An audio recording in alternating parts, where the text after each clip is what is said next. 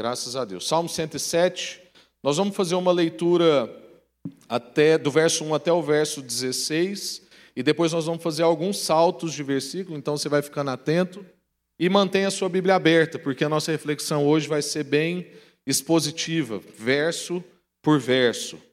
Ah, Salmo 117, então, diz: Rendei graças ao Senhor, pois Ele é bom, seu amor dura para sempre. Digam isso os remidos, é, digam isso os remidos do Senhor, que Ele resgatou da mão do inimigo, os que reuniu dentre as terras, do Oriente, do Ocidente, do Norte e do Sul. Andaram desgarrados pelo deserto, por regiões áridas, sem encontrar cidade onde, onde pudessem habitar. Famintos e sedentos desfaleciam. Em sua angústia clamaram ao Senhor e ele os livrou das suas aflições. Conduziu-os por um caminho certo, para irem até uma cidade em que habitassem. Rendei graças ao Senhor por seu amor e por suas maravilhas para com os filhos dos homens pois ele satisfaz os sedentos e sacia o faminto.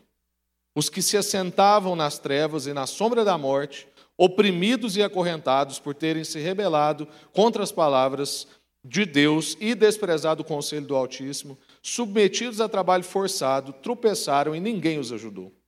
Mas em sua angústia eles clamaram ao Senhor e ele os livrou das suas aflições. Tirou-os das trevas e da sombra da morte e quebrou as suas correntes. Rendei graças ao Senhor por seu amor e por suas maravilhas para com os filhos dos homens, pois quebrou as portas de bronze e despedaçou as trancas de ferro. Verso 18: E rejeitaram todo tipo de comida ah, e chegaram perto das portas da morte. Em sua angústia, clamaram ao Senhor e ele os livrou da sua aflição. Enviou a sua palavra e os curou, livrando-os da destruição. Rendei graças ao Senhor, pois seu amor, por seu amor e por suas maravilhas para com os filhos dos homens. Verso 27. Balançam e cambaleiam como bêbados, e perdem todo o senso. Em sua angústia, clamaram ao Senhor, e ele os livrou das suas aflições. Fez parar a tempestade e as ondas se acalmaram. Então eles se alegraram com a bonança, e assim os conduziu ao porto desejado. Rendei graças ao Senhor por seu amor e por suas maravilhas para com os filhos dos homens. Até aqui. Amém. Bons, nós queremos meditar hoje sobre certezas que nos fazem render graças ao Senhor. Nós queremos ser, como igreja, um povo que rende graças ao Senhor no ano todo e por toda a vida. E o contexto que esse salmo está escrito é um contexto onde o povo atravessava muitos desertos e muitos mares. E nessas travessias eles lidavam com problemas próprios desse tempo, como, por exemplo, sede, fome, tempestade e outras coisas mais, prisões. E esse salmo, então, tem várias repetições, eu não sei se você conseguiu perceber isso. Ele tem várias repetições que querem ah, dizer algo para nós. Essas repetições transitam entre necessidade e clamor e entre resposta e louvor. Então a gente repara que o salmista sempre vai apresentar para nós uma necessidade, como por exemplo, fome e sede. Diante disso, ele clama. Diante do clamor, vem então uma resposta. E depois da resposta do Senhor, o povo então adora. E o Salmo 107 inteiro é escrito nessa dinâmica de necessidade, clamor, resposta e louvor. E do verso 1 até o verso 3, a gente já vê o que na teologia chama-se de proto-evangelho, que é o que mesmo antes da revelação física de Jesus, a gente já via anúncios do evangelho em, todas as, em toda a escritura. E o que que esses três versos estão dizendo para nós? Ele manda anunciar algo. Ele manda fazer um anúncio sobre uma notícia, que é uma excelente notícia. E qual notícia que é essa? Que o Senhor fez resgate, que o Senhor trouxe libertação e que o Senhor deu comunhão. Então ele vai dizer aí, olha, rendam graças ao Senhor porque ele é bom e o seu amor dura para sempre. E digam isso, os remidos do Senhor, que ele resgatou das mãos do inimigo e os reuniu dentre as terras, ou seja, deu comunhão para esse povo. Digam isso, esse povo, e digam isso para outros povos. Digam que o Senhor é Deus que está redimindo as pessoas e a criação e reunindo o seu povo com outros povos. É isso que Jesus veio fazer e é isso que o salmista já anuncia. Que Deus está ressignificando a história de várias pessoas, trazendo liberdade para a humanidade e reunindo essas pessoas como um povo. E nessa reflexão eu quero meditar com você sobre quatro certezas que vão nos ajudar durante esse ano e durante toda a nossa vida a descansar, confiar e sempre render graças ao Senhor. Quatro certezas que as Escrituras dizem para nós nesse trecho que a gente leu, que vai te acompanhar durante todo esse ano. A primeira certeza é que em Deus nós encontramos casa. Do verso 4 até o verso 7, ele vai dizer que andaram desgarrados pelo deserto, por regiões áridas, sem encontrar cidade onde pudessem habitar. Famintos e sedentos, eles desfaleciam. Em sua angústia clamaram ao Senhor e ele os livrou das suas aflições. Conduziu-os por um caminho certo para irem a uma cidade em que habitassem. Deus tem para nós lar, Deus tem para nós casa, habitação, porto seguro. Mas muitos de nós e muito desse povo da época andava como nômade, como alguém que está buscando casa, alguém que está buscando um porto seguro, alguém que não tem habitação, que está perambulando. Na época do salmista, ele estava se referindo a essas pessoas que tinham sido banidas das suas regiões, ou por motivos de guerra, ou por motivo de troca de poder no reinado, no império, ou então porque eram prisioneiros. Traduzindo para os nossos dias, muitos de nós pode ser que fomos forçados a mudar da nossa terra, da nossa casa, por circunstâncias do país, ou por circunstâncias do nosso trabalho, ou por circunstâncias de um casamento, ou N outros motivos. Ou pode ser que alguns de nós estamos como também prisioneiros, de diversas formas. Talvez prisioneiro de um investimento que você tinha certeza que ia dar certo e deu errado, e você ficou refém disso. Talvez prisioneiro de um problema do país, que você não imaginava e você apostou todas as suas fichas de uma forma e a coisa aconteceu de outra forma. Ou então talvez você está como essas famílias que nós oramos aqui, que estão de luto, que está prisioneiro de uma situação, de uma fatalidade, onde ele não tem controle, aquilo veio sobre ele, ele não tinha o que fazer. Mas também, talvez, pode ser que alguns de nós estejamos como prisioneiros de uma perspectiva de sucesso, prisioneiros do dinheiro, prisioneiros do poder, prisioneiros de méritos, prisioneiros da nossa culpa, e a gente não consegue libertar dessas coisas. E muitos de nós até pode ser que tenham um endereço, mas não necessariamente temos uma casa. E o que, que a gente quer dizer quando a gente está falando sobre pessoas que perambulam como nômades, como gente que não consegue lugar? É justamente isso, é porque tem gente que tem CEP, tem caixa postal, tem um endereço, mas não necessariamente ele tem uma casa. Ele fica perambulando, ele está perdido, ele não tem porto seguro, porque ele não tem um lugar seguro, não necessariamente um endereço. Talvez ele não tenha Deus para o acolher, talvez ele não tenha mesmo um lar construído com uma família. Talvez é alguém que está fugindo do seu contexto, porque o seu contexto é difícil. Eu conheço pessoas que fogem de casa, ficam arrumando compromissos até altas horas da noite para poder chegar em casa e já está todo mundo dormindo e ele não tem que enfrentar aquela conversa que ele não quer, ele não tem que lidar com a educação do filho que ele não quer, para ele não ter que enfrentar talvez a lâmpada que está queimada e a esposa já pediu três dias seguidos para ele trocar e ele não troca. Para ele não ter que lidar com essas coisas, ele vai arrumando compromisso, compromisso, compromisso, até chegar em casa bem tarde. Conheço várias pessoas assim. Conheço médicos e médicas que às vezes inventam plantão para poder ficar menos em casa. Porque não tem lar, não tem casa, não tem lugar de habitação. Porque, na verdade, não é que essas pessoas só não querem encontrar ninguém ou não querem conversar com ninguém. É que elas não querem amadurecer. Elas não querem ter que lidar com as coisas da vida. Porque é difícil. Hoje, antes de sair para cá de manhã, de vir para a igreja, a gente teve que dar remédio para o Vitinho. Lá em casa está todo mundo meio doente, eu, tô, é, eu sou o que estou recuperando. E, e aí, na hora de dar o remédio para o Vitor, é instalação da Terceira Guerra Mundial lá em casa.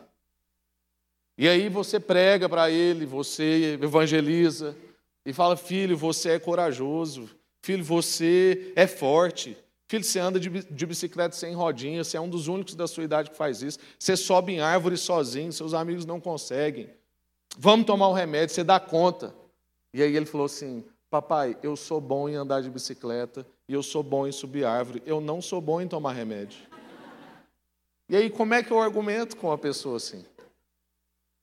E aí é, vira guerra, porque eu estou atrasado para vir para cá e a Iana, né, nós não dormimos direito, porque o menino vomita de madrugada. Mas você tem que lidar com aquilo. E o que, que seria mais fácil?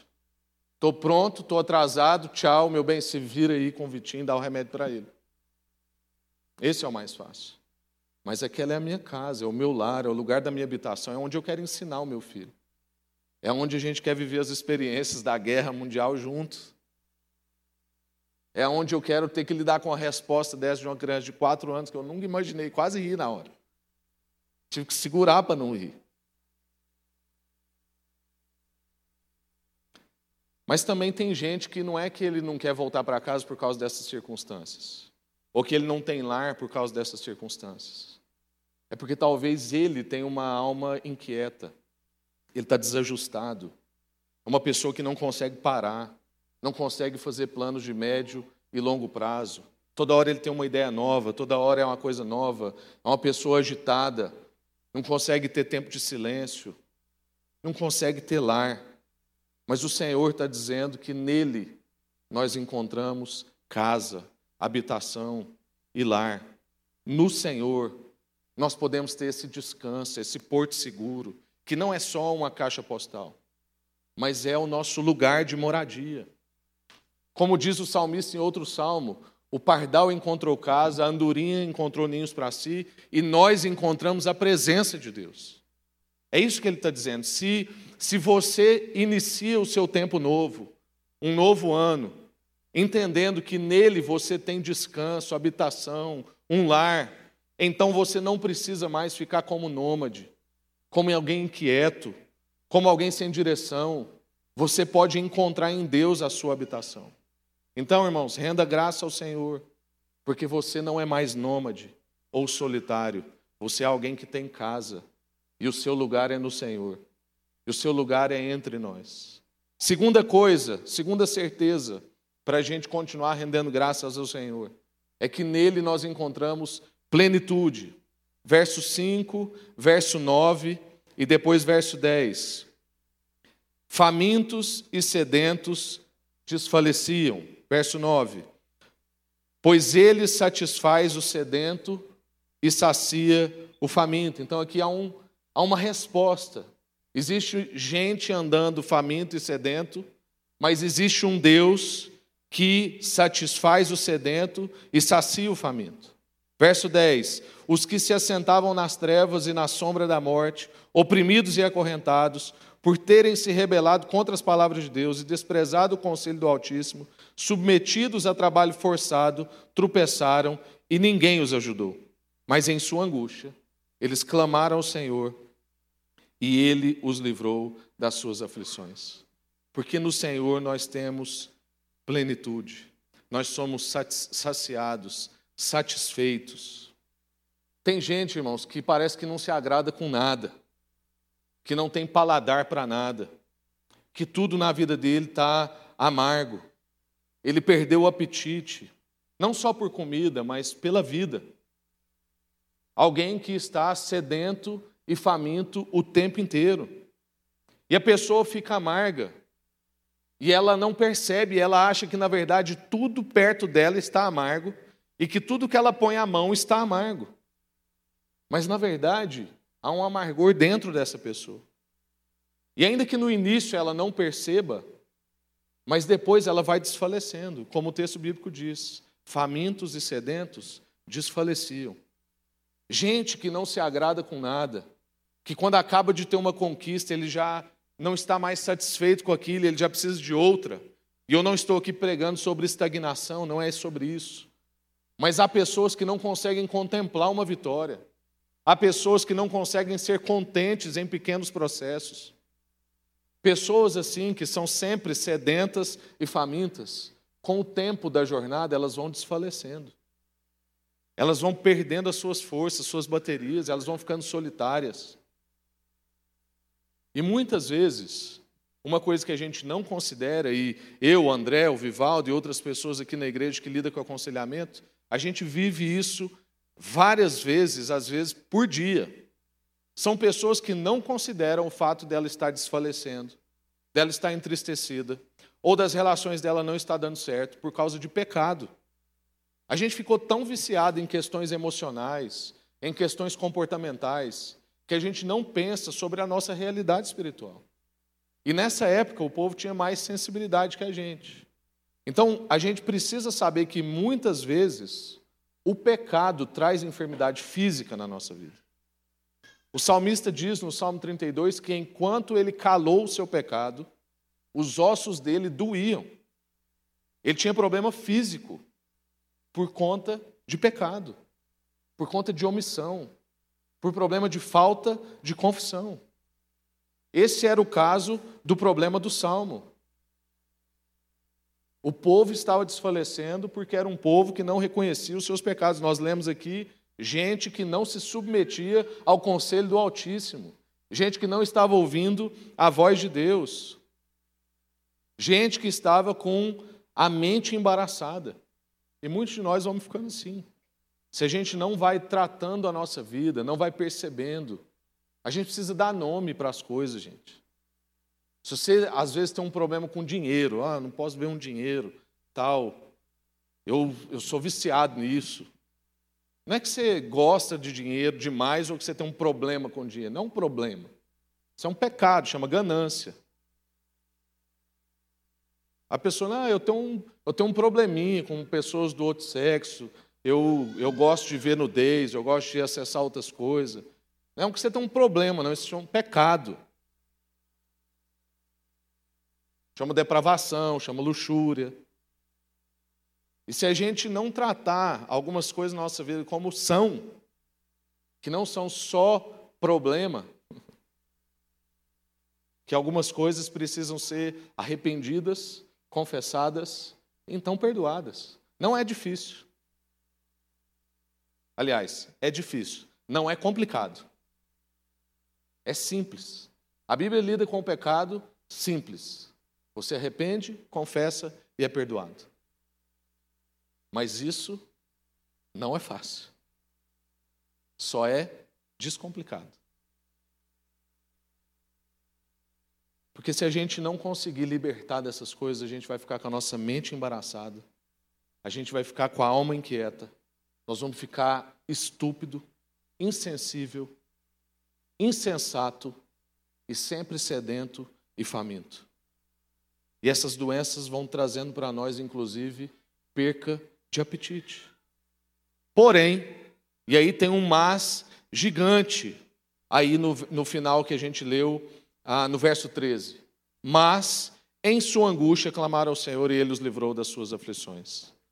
Ainda que você ande em pecado, ainda que você esteja com problemas precisando tratar na sua alma, você precisa ter essa certeza. Ele te satisfaz, ele te sacia e ele te ajuda sem merecimento.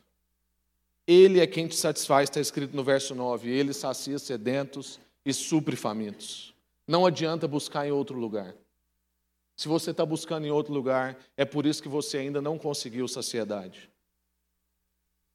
Ele é quem te sacia, não adianta você buscar no vício, no descontrole, no reconhecimento, é só nele. É só nele.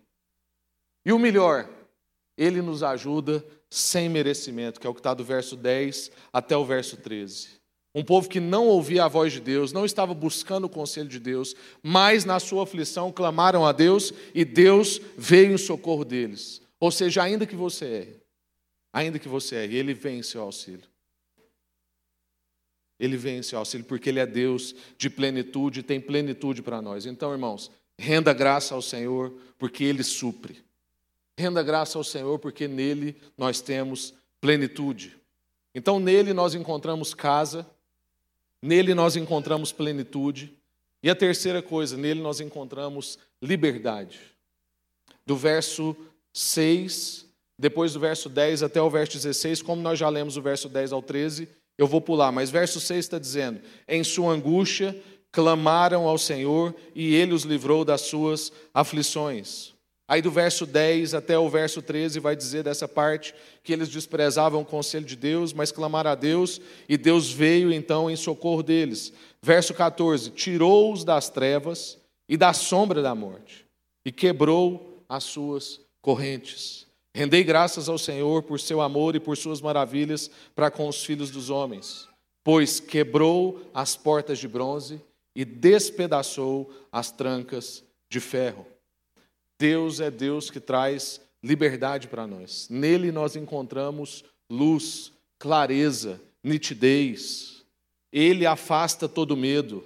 Ele quebra as nossas correntes, ele derruba as portas que nós achamos intransponíveis. No Senhor, nós não precisamos ficar reféns e escravos de muitas das nossas prisões. Talvez a sua prisão hoje é diferente da época do salmista. Ela não é nem de corrente e nem de porta física. Mas talvez você está numa prisão emocional, talvez você está numa prisão financeira, talvez você está numa prisão de pecado. Mas Deus é Deus que faz você encontrar com a liberdade. Por mais fortes que essas circunstâncias que você está vivendo sejam, seja de pecado, seja emocional, seja financeira, eu não sei, seja de perca, de luto, por mais fortes que essas correntes sejam e por maiores que essas portas sejam, pode ser porta de bronze e corrente de ferro, como está escrito aí. Ele derruba e ele liberta. É isso que a gente sabe no nosso Deus. E muitas vezes Deus vai usar pessoas para isso no processo. E aí é importante que você e eu estejamos atentos. Porque quando o salmista está se referindo aqui a portões de bronze e correntes de ferro, não é só uma expressão. É porque ele está fazendo uma menção à época de Ciro. Ao que Ciro fez na época. O que Ciro fez na época é que Ciro foi um instrumento de Deus para derrubar paredes de bronze, portas de bronze e quebrar correntes na vida das pessoas. Por quê? Porque vão ter momentos na sua vida que você não vai ter força suficiente para derrubar determinadas portas e nem quebrar determinadas correntes. Mas aí existe um negócio chamado igreja. E aí a gente tem o privilégio de viver o que a gente está vivendo com o Gouter e Adriano, vivendo agora com a família da Rafaela e tantas outras coisas que nós já vivemos juntos. É a gente, um ao outro, ajudar a quebrar correntes e derrubar portas. E a gente pode isso porque o Espírito habita em você, o Espírito habita em mim, e nós vamos ser instrumentos de Deus um na vida dos outros para derrubar portas e quebrar as correntes. Portanto, irmãos, renda graças ao Senhor porque Ele te deu liberdade. E se for necessário, Ele vai colocar pessoas estratégicas nos seus caminhos para te ajudar a quebrar essas correntes e derrubar essas portas. E a quarta e última coisa é que nele nós encontramos misericórdia. Então, as nossas quatro certezas é que nele nós encontramos casa, nele nós encontramos plenitude, nele nós encontramos liberdade e nele nós encontramos misericórdia. O Senhor é um Deus de segundas chances. Nosso Deus é um Deus de novos começos. E é por isso que a gente tem que pensar sobre isso, começando um novo ano, porque na verdade, irmãos, o ano novo não existe, né? Não existe um negócio que está do lado de lá que vai vir ao meu encontro como um ano novo. Não, o que existe sou eu que vou enfrentar novos dias, mas se eu não for renovado, possivelmente os meus dias vão ser iguais aos outros, porque é a mesma pessoa encarando dias.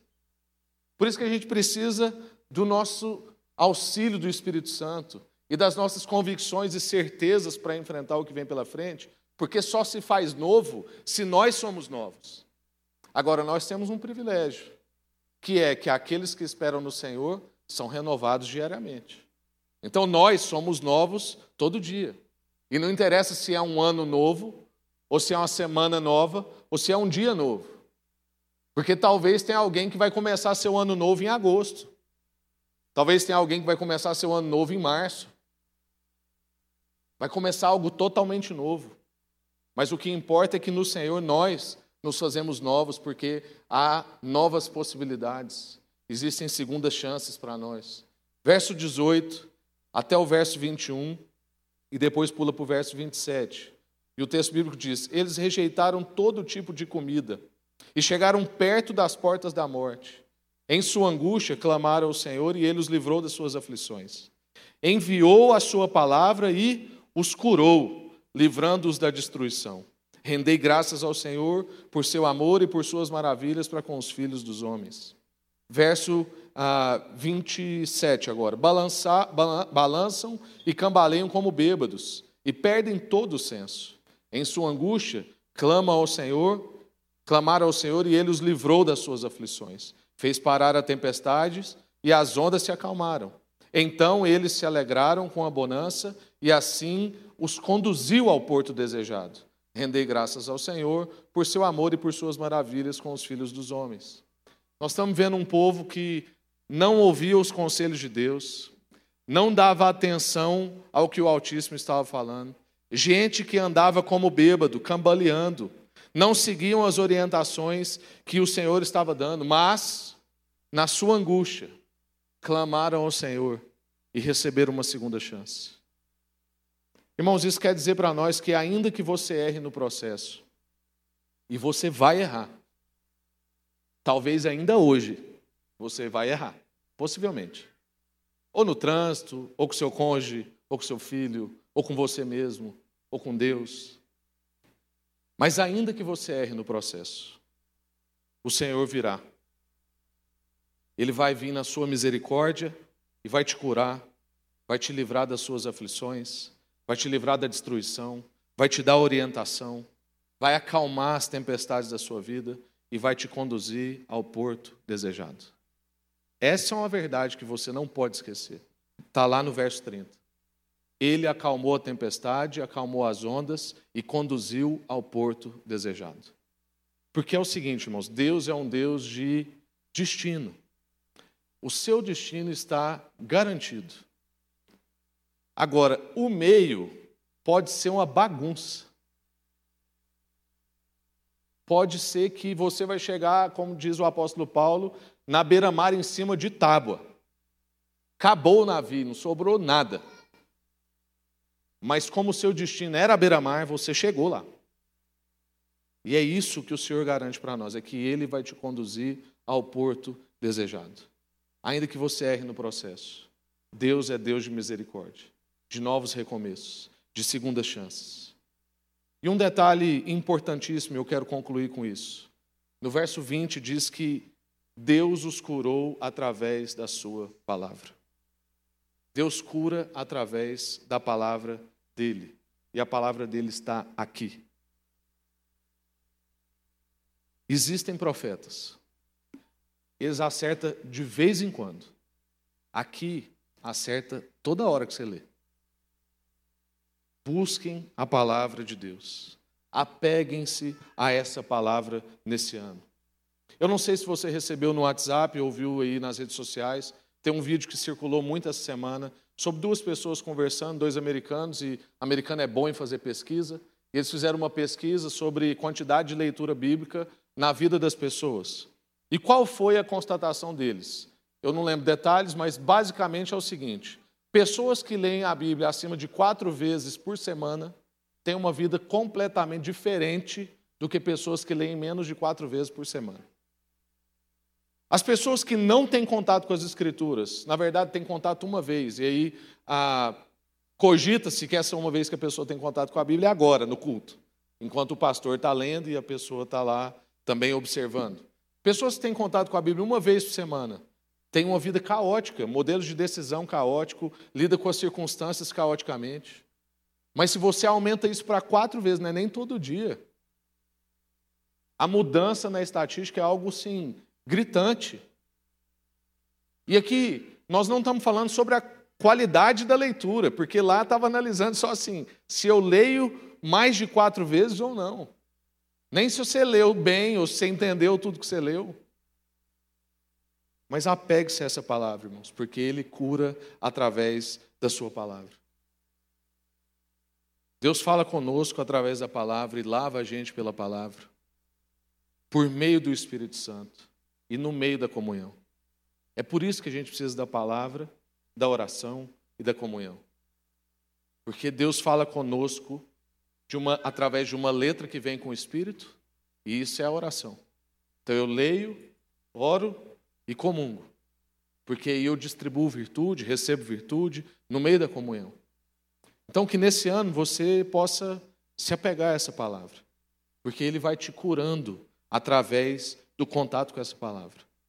Você então vai ser curado do seu isolamento através da relação com Deus e com os seus irmãos.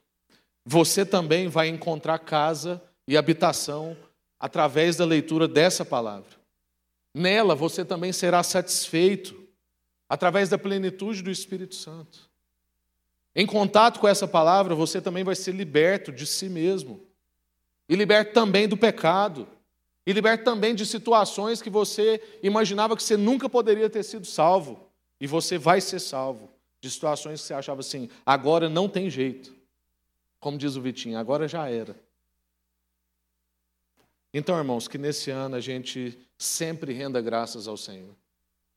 Porque nele a gente encontra casa, nele a gente encontra plenitude, nele a gente encontra liberdade e nele a gente encontra misericórdia. Amém?